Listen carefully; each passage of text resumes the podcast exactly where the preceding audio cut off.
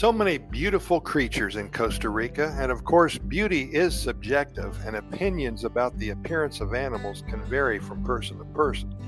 Some people might find Costa Rican tapirs to be fascinating and unique creatures, while others might have a different opinion. Costa Rican tapirs, also known as Baird's tapirs, are large, herbivorous mammals native to Central and South America. They have a stocky build with a rounded body, short legs, and a long, flexible snout. Their coat is typically dark brown or black with a white or cream-colored patch on their chest and throat. While some people might consider their appearance unusual or less conventionally attractive, tapirs possess their own distinct charm and are well adapted to their natural habitats. Their snouts are used for feeding on vegetation, and their bodies are well suited for moving through dense forests. They also have a rich cultural significance, and some indigenous cultures consider them important symbols of nature and conservation. And it's important to remember that beauty is not the sole measure of an animal's value or importance. Each species has its unique characteristics and plays a vital role in maintaining the ecology of its habitat. Some people call Baird's tapirs ugly. I call them amazing. Well, in Costa Rica, there lived a tapir so rare with a nose that seemed to cause quite a stare. He gazed at his reflection, feeling oh so sad, for he thought his looks were truly bad. "I'm tired of this snout," the tapir exclaimed. "It's too big, too long, and brings me such shame. I want a nose job, a brand new sniffer to make me look good. No more ugly figure." He searched high and low for a plastic surgeon, someone skilled enough to alter his puggin, but all he found were monkeys swinging in the trees and a parrot who squawked, "Embrace your oddities." Undeterred, our tapir ventured on a quest to find a solution that would suit him best.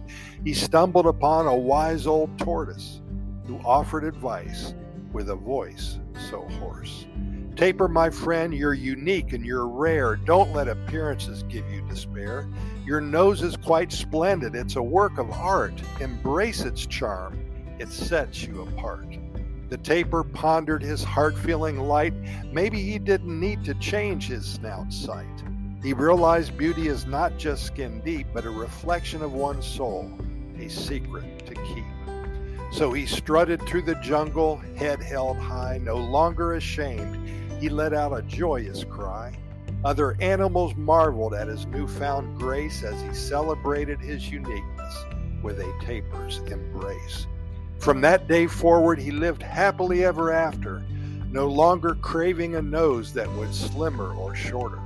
For in Costa Rica, this tapir learned with glee that true beauty lies in loving oneself, wild and free.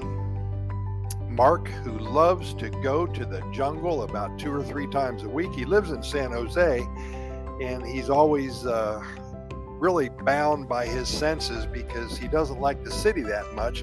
So he goes to Corcovado National Park. He goes over to Manuel Antonio and Santa Rosa way up north, the Arenal Volcano and the Monteverde cloud forest. And he loves when he spots these wild animals. And he spotted a tapir the other day.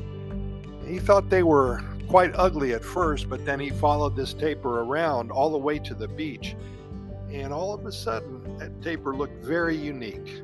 So he wanted to write a story and a poem about it, and that he did, and he shared it with us at Costa Rica Good News at gmail.com. That's Costa Rica Good News at gmail.com. If you have a story or a poem or an adventure to share with us and our over 400,000 readers and listeners, we would love to put you on the pedestal of an artist who wants to boast about Costa Rica. Also, visit our website at Costa Rica Good News Report.com. That's Costa Rica Good News Report.com.